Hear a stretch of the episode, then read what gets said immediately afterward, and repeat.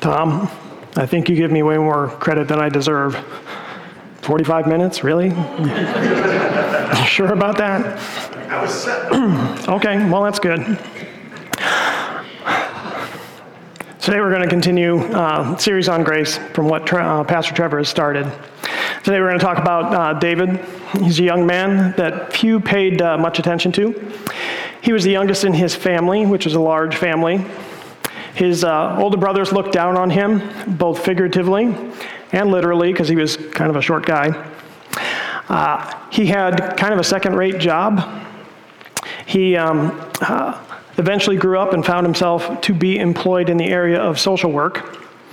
Worked for a very important man, and he was trying to help this man with his flaming anger management issues. David was a help for a while, but eventually all of his techniques started to fail. And his boss got so angry with him, he tried to kill him. David was able to make a run for it, and he went into hiding. However, his boss was so angry, he actually hired mercenaries to help him hunt David down to try and kill him. David was smart. He always stayed one step ahead, and uh, he didn't have to worry that way. In time, his boss was actually killed, and David was able to come out from hiding. When David came out from hiding, uh, he actually took over the boss's position. And he was a much better boss than the previous man. Now, for all of you Sunday school graduates out there, you probably already know who I'm talking about. I'm talking about King David, and uh, probably didn't disguise that all that well. Today we're going to talk about grace from 1 Chronicles chapter 17, and it may seem like a little bit of an uncommon passage to be studying grace on. But I'm going to tell you up front if you take the Bible and you wring it out, you're going to find grace dripping off of every single page. And you're going to find that in this passage as well. So, for those of you who don't know, this particular passage is an actual turning point in the Old Testament. It doesn't get the same amount of play that maybe um, the Psalms do, because we oftentimes find ourselves in the Psalms. We understand them because there's so much emotion there, we can see ourselves in there when David is talking the way he does oftentimes. Also, doesn't get as much play as some of the famous stories of the Old Testament Noah and Jonah and the crossing of the Red Sea, those things that we talk about and we love those particular stories. But because this passage is such a huge passage, it affects every area of Scripture. We have to kind of do a little bit more digging. And I'll be honest with you, in, uh, in preacher speak, that means I have to rein myself in because there's so many different directions I could go with this, and I have to make sure I stay on topic for this one. This is the chapter where we learn of the Davidic covenant, or God's covenant with David. Now, to understand the covenant, Pastor Trevor went over this a couple weeks ago, just a little bit about what a covenant is. But what I want you to do is think of a covenant as a promise on steroids, okay? Uh, it is not like a contract. Contract says, I will do this, and then you will do this for me. So you go in and you tell Panora Fiber, I will pay you money. I promise not to do anything inappropriate with the internet access that you're going to give me. And you're going to give me internet access at speeds where I can binge watch Netflix. Okay? That is a contract. I have responsibilities, you have responsibilities. A covenant is different. A person in a covenant says, I am going to do this for you, and I'm going to do that for you, and I'm going to do this other thing for you. Period. No caveats, no addendums, no quid pro quo, no strings attached whatsoever. This is what I promise to do for you. And that is why God is the one who makes covenants with us. Because he's actually the one capable of saying, Here's what I promise to do for you, no strings attached. He is not sitting there thinking, Well, you know, if they screw this thing up, how can I get out of this? He doesn't think that way. He simply says, I am making you this promise. Now, this part does not relate directly to our sermon topic, but I'm finding a spot where I can drop a little extra theological knowledge on y'all. So here it comes, okay? there are five major covenants in the Old Testament. There's a few more, but there's five major ones. I'm going to step off over this way. There is the Noahic covenant, or the covenant with Noah. God says, I'm not going to destroy the earth with water ever again. There's the Abrahamic covenant, where God says, I am going to make you into a great nation, and you will not be able to count all the ancestors or the descendants that you will have. There's the Mosaic covenant, the law. Okay, that's as simple as you can sum it up. There's the Davidic covenant. It says, I'm going to give you a great descendant. We won't go into all the details, otherwise, I'll have no sermon left. Uh, then there's the new covenant. It says, I'm going to write my laws on your hearts, and you are going to know me in a way that you've never known me before. Now, here you go. This part's participatory, so you got to answer me here. Of these five covenants, which one does man actually play much of a role in?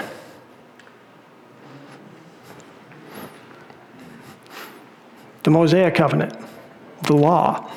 We have to obey the law, right? We have to do something in there. Now, of these five covenants, which one is screwed up?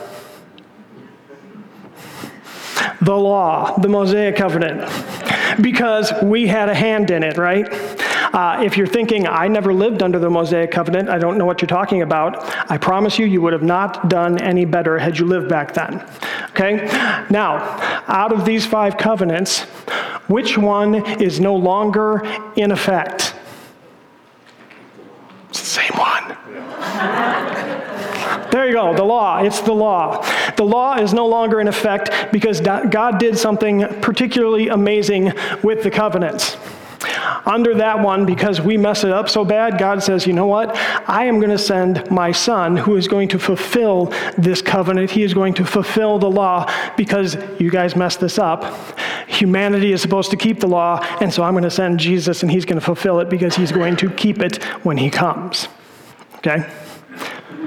Now, back to your regular scheduled sermon. Grace for David, this is your first one. This is the story of 1 Chronicles chapter 17. And it's not terribly difficult to understand. It's a story, and pretty much a straightforward story, all about salvation history. That's why it's so important. 1 Chronicles chapter 17, verses 1 and 2. After David was settled in his palace, he said to Nathan the prophet, Here I am, living in a palace of cedar, while the ark of the covenant of the Lord is under a tent. Nathan replied to David, Whatever you have in mind, do it, because God is with you. Now, David's desire is to build God a permanent home. David's looking around his house and he thinks, you know what? How can I possibly live here in this wonderful, um, uh, amazing palace of mine when God's ark is in a tent? A movable, simple, terrible, horrible, no good, very bad tent. What David is really thinking is actually commonplace for the people of that time, for kings of that time. They actually wanted to build something beautiful, something amazing to honor the king or to honor their God that they thought helped put them into power. Now, Nathan the prophet comes along. He is most famous for being the one to confront David when David had his little thing with Bathsheba on the side.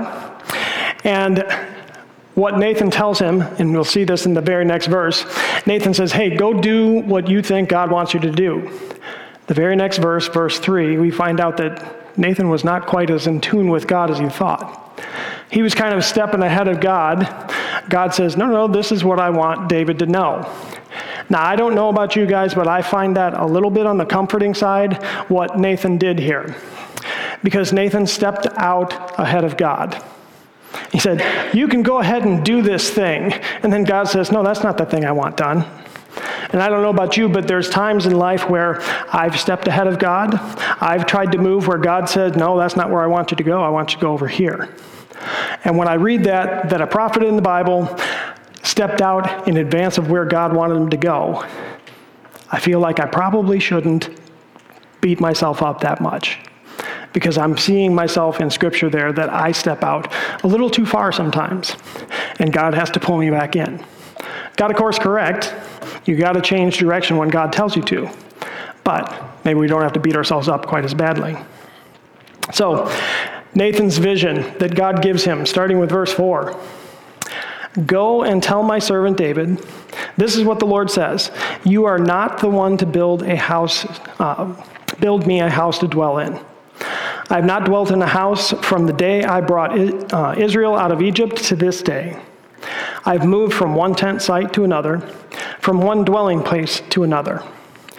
Wherever I have moved with all the Israelites, did I ever say to any of their leaders whom I commanded to shepherd my people, Why have you not built me a house of cedar?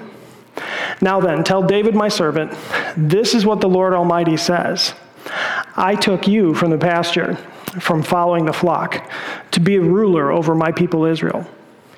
I have been with you wherever you have gone, and I have cut off all your enemies from before you. Now I will make your name like the names of the greatest men on earth. And I will provide a place for my people Israel and will plant them so that they can have a home of their own and no longer be disturbed. Wicked people will not be able to oppress them anymore as they did at the beginning. And I have done, or and have done ever since the time I appointed leaders over my people Israel. I will also subdue all of your enemies. I declare to you that the Lord will build a house for you. When your days are over and you go to be with your fathers, I will raise up your offspring to succeed you, one of your own sons, and I will establish his kingdom forever. He is the one who will build a house for me, and I will establish his throne forever. I will be his father, and he will be my son. I will never take my love away from him, as I took it away from your predecessor. I will set him over my house and my kingdom forever. His throne will be established forever. David obviously was not supposed to be the one who was going to build uh, a house for God. The reason is not actually given here in 1 Corinthians or 1 Chronicles 17. It's given a couple of chapters later. 1 Chronicles 22 verse 8. God says, "But this is the word of the Lord came to me. You have shed much blood and have fought many wars. You are not to build a house for my name, because you have shed much blood on earth in my sight. So, David was a warrior. We know that he fought many battles. And God says, You have spilled too much blood. And so you cannot be the one to build me the house. Now, we don't understand. God didn't qualify and say, This is why somebody who does that can't build my house. He just simply said, This is the reason why you cannot build me a house. Then God lists some other reasons that he is not interested in a house. He says, You know what? I've never had a permanent home. He never commanded anyone to build him a house. And from that, I take the idea of the humility of God, in a sense. God is not like other gods who try and demand things from their people and say, Build me a house so that everybody will know that I'm great. What God does, the way God wants everybody to know that He is great, is by what He does, not where He lives. Just that simple. God reminds David where he comes from and how he got to where he was. God took him from the pasture and appointed him leader. God has been with him everywhere, disposing of David's enemies. And then God starts with a word play, verses 10 and 11. It says, I'm going to build you a house. You're wanting to build me one? No, no, I'm going to build you one. And the king was not allowed to build this house for God, an actual structure of cedar, a physical thing that you can see. But the King of Kings is going to build a house for David. He is going to build him a house of descendants that are going to go on and on and on. So it's a bit of a dual statement because Solomon obviously fits in there just a little bit. Solomon's actually going to build the physical temple for God. However, the uh, forever nature of this eventual building that God is going to build for him is pointing at nobody else but Jesus. No other son of David was capable of instituting a kingdom forever. Only Jesus Christ could establish the dynasty of David forever. But more than that, this son of David would be greater than David himself. in part because he establishes the throne forever, but in part because this son of David is the Son of God. God says that he will never remove his steadfast love from him. And just a quick word on that. In Hebrew, the word love is hesed. It is the one way, unfailing love of God. Hesed is the Old Testament word that is most closely associated with the idea of grace or the favor of God. Now, it brings up a question. If we have Jesus in view here, and God says, I will never remove my love from Jesus, how would that even be possible? Jesus is God. God is not going to remove his love from himself. It brings you into one of those weird little things with the Trinity. The reality is, it's just simply not possible. It doesn't happen. God is never going to be able to remove his love from his son because his son is him and in the Trinity. So, uh, this son of David is also going to be over God's house and his kingdom. The same house that God said he's going to build for David. Now, after Nathan reports all of this to David, we hear David's response, verses 16 through 27. Then King David went in, sat before the Lord, and he said, Who am I, O Lord God? And what is my family that you have brought me this far? And as if this were not enough in your sight, O God, you have spoken about the future of this house, of my house, of your servant. You have looked on me as though I were the most exalted of men, O Lord God. What more can David say to you for honoring your servant? For you know your servant, O Lord. For the sake of your servant and according to your will, you have done this great thing and made known all these great promises. There is no one like you, O Lord. there is no God but you, as we have heard with our own ears. And who is like your people Israel? The one nation on earth whose God went out to redeem a people for himself and to make a name for yourself and to perform great and awesome wonders by driving out nations from before your people, whom you redeemed from Egypt. You made your people Israel your very own forever, and you, O Lord, have become their God. And now, Lord, let the promise you have made concerning your servant and his house be established forever. Do as you promised, so that it will be established and that your name will be great forever. Then men will say, The Lord Almighty, the God over Israel, is Israel's God. And the house of your servant David will be established before you. You, my God, have revealed to your servant that you will build a house for him, so that your servant has found courage to pray to you. O Lord, you are God. You have promised these good things to your servant. Now you have been pleased to bless the house of your servant, that it may continue forever in your sight, for you, O Lord, have blessed it, and it will be blessed forever. Long little section, but this is David's response. He starts out immediately Who am I, Lord, and what is my family that you have brought me this far? In other words, this is what David's really saying. Yes, Lord, I am a little shepherd boy. I am the youngest and smallest of my family. I came from nothing, and you have brought me this far. You have been with me as my enemies have chased me. You removed my enemies from me. You have brought me to the highest position in the land, the throne, for me to rule your people. Do you ever think you could pack that much into one sentence? David continues, as if this were not enough, you have spoken about the future of your house of your servant. Again, in other words, God, you have given me so much already. You've given me the throne. You've given me my family. You've given me a great name in the land. And you've given me my life. And now you're going to talk about the future of the kingdom and make promises that you are making to me. I am absolutely in awe, God.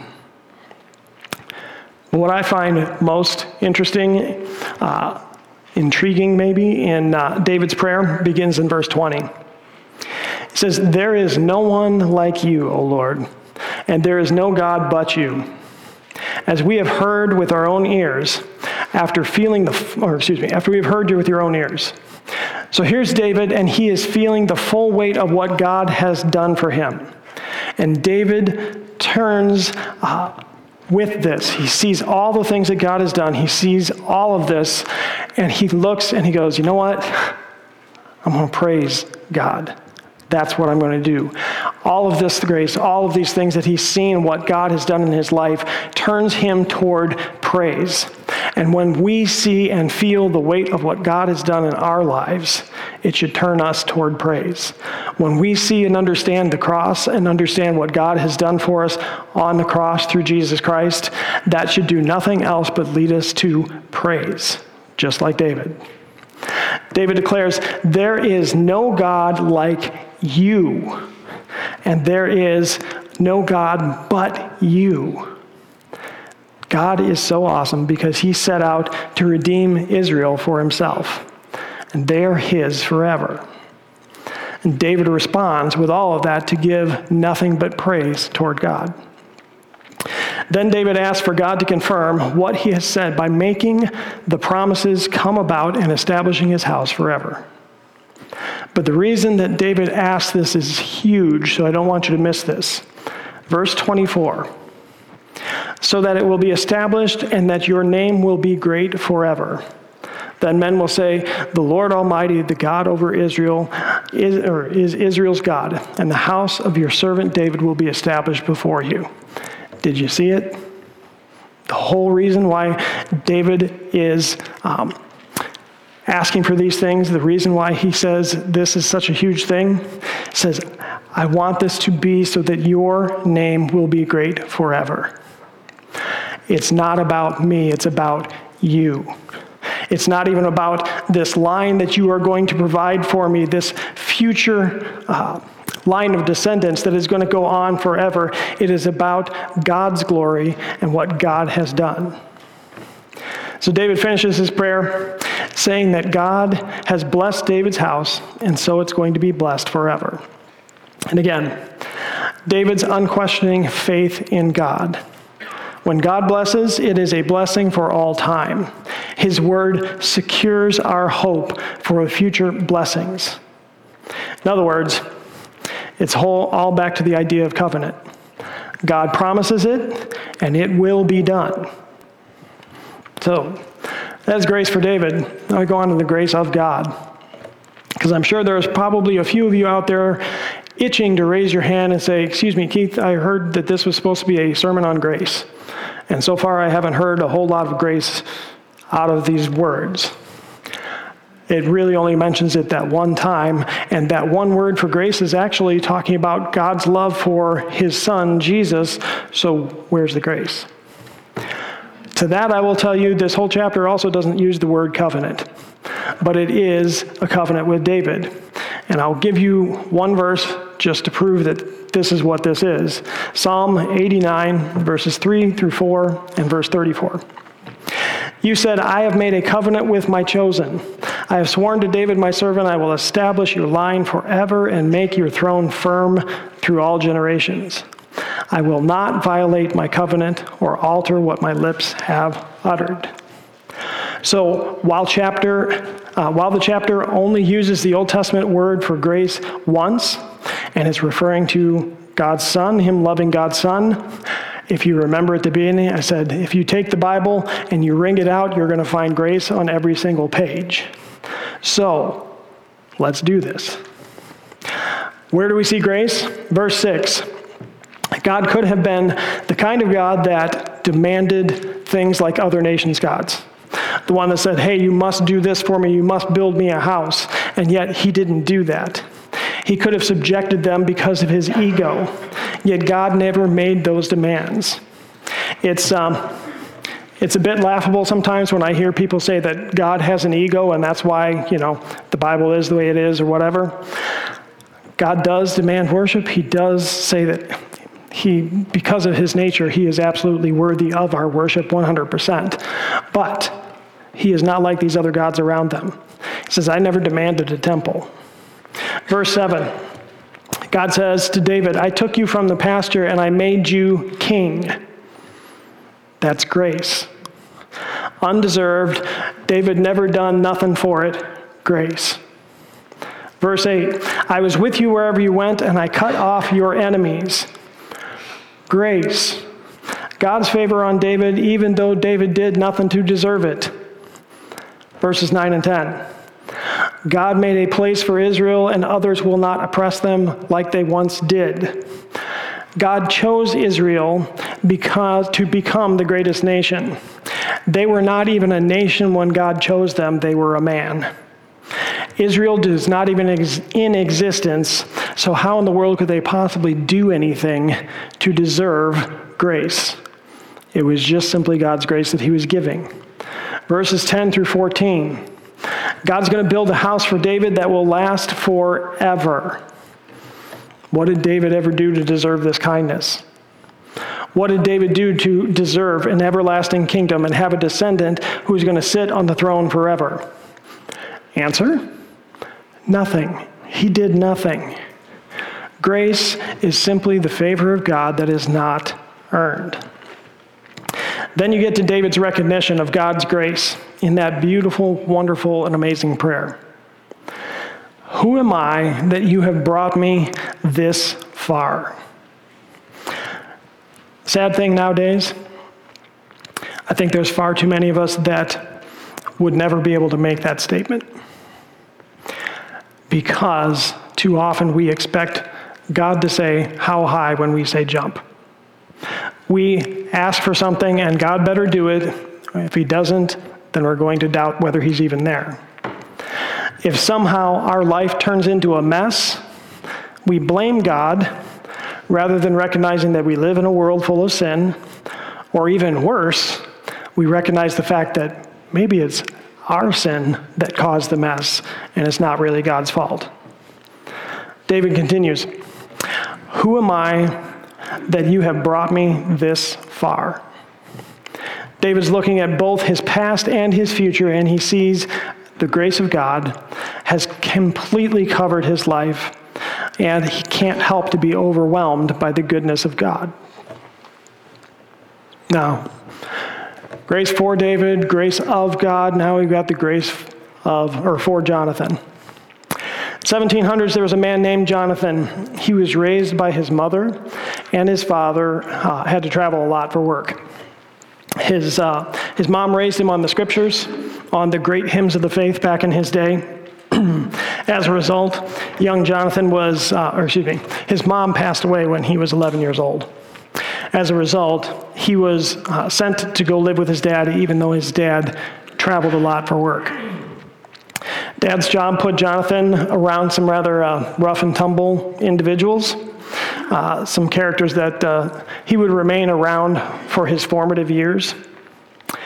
Jonathan struggled between his religious upbringing and the lifestyle of these uh, unsavory characters that were along with his dad. Sadly, Jonathan ditched his upbringing and fully embraced uh, those, the lifestyle of those men. He wound up in the Navy at a young age, and he absolutely hated the Navy. Uh, he eventually ran away. He was tracked down, he was caught, he was flogged, and he was put back into the Navy. And yet he escaped a second time. He did return to the sea. Uh, he went on a different vessel, not back in the Navy, but if you think his Navy years were hard, where he was headed was a whole new nightmare. If you thought that the men that he was raised with, the Navy sail, or sailors, were rough, the people, the sailors on this particular ship, took depravity to a whole new level. It was actually a slave ship. One of the captains that he served under reportedly said this about him He was the most vile man I had ever met. I don't know if you've met some rough customers, but that could be saying an awful lot. Uh, he also said he would make up words just to embarrass and harass you. So he's turning into a pretty nasty guy. Around 1748, there was a violent storm that kicked up while he was on his ship. And in the very place that he had been standing just moments before, another sailor got swept off the ship. Jonathan tied himself to the ship itself and waited for the storm to pass for the next 11 hours. He was absolutely certain that he was going to die. He survived, and it sparked something in him spiritually. He remained in the slave trade for six more years, during which time he took to reading the Bible and studying theology. All the time, he is being slowly drawn further and further out of that lifestyle until uh, he eventually became an ordained minister in the Church of England. Now, he was known that before giving a sermon, he would oftentimes write a new hymn that would go along with what he was going to be speaking about. It was around Christmas time, and his study of and his reflection on these particular words, that this particular passage in First uh, Chronicles 17 uh, has really affected Jonathan's life. It really changed him around in a significant way, and he is the one who wrote one of the most uh, popular, well known Christian songs ever. It was the words of David in verse 16 that rang out in his heart in particular. He said, Who am I, O Lord, that you have brought me this far? He looked back and he saw his life and he realized the rough lifestyle that he had led, all the vile behavior that he had given out, and all of his running was actually running from God. And he looked back on those days, the days that he'd been on the slave ships, and he realized how much he had devalued human life how he had, was to blame for so many Africans, people, men, women, children, to be sold into slavery, ripped from their homes, from all they knew, brutally mistreated, and some of them killed. He took stock of his life and how God had reached out to him with that initial storm. And he, like David, thought to himself, Who am I, O Lord, that you have brought me this far? Some of you may have guessed the identity of Jonathan by now. He's more commonly known as John Newton, and he has written perhaps the most famous song in all of Christianity. If you know what, I, what song I'm talking about, you can say it with me. Ready? Faith's love and expe- review and expectation. That was the original name of the song. Faith's review and expectation. Uh, personally, I'm glad that they changed the title of the song to Amazing Grace. Uh, I have to admit, or excuse me, uh, 1 Chronicles 17, verses 16 and 17. King David went in, sat before the Lord, and he said, Who am I, O Lord God, and what is my family that you have brought me this far? And as if it were not enough in your sight, O God, you have spoken about the future of your, the house of your servant. You have looked on me as though I were the most exalted of men, O Lord God.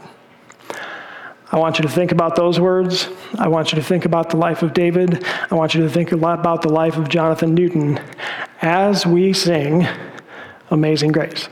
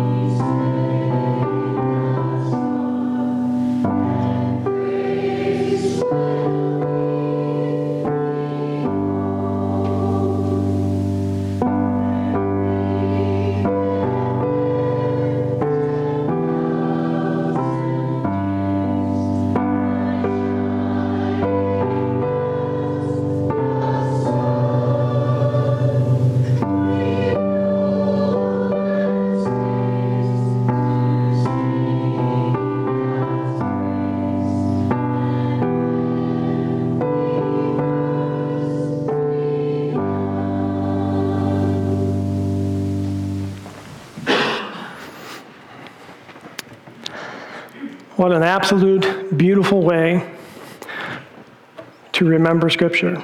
What an absolute beautiful way to put your testimony out there so people know and understand what God has truly done for you. Who am I, O Lord, that you have brought me this far? So we've seen the grace for David, we've seen the grace of God, the grace for Jonathan, there's grace for us. And I have to ask do we have that kind of humility? A humility that recognizes our place before God and that our life really is not our own, it belongs to God. Here's the harder question Do you have that kind of humility? Because it's easy to ask the big corporate question do we all have that kind of humility? It's harder to ask that specific question of ourselves do I have that kind of humility to be able to sit before God and say, Who am I, O Lord? And this might be the hardest part of the whole message. As you look back on your life, what is your, you have brought me this far? What obstacles has God helped you overcome? What sins has God helped you move beyond?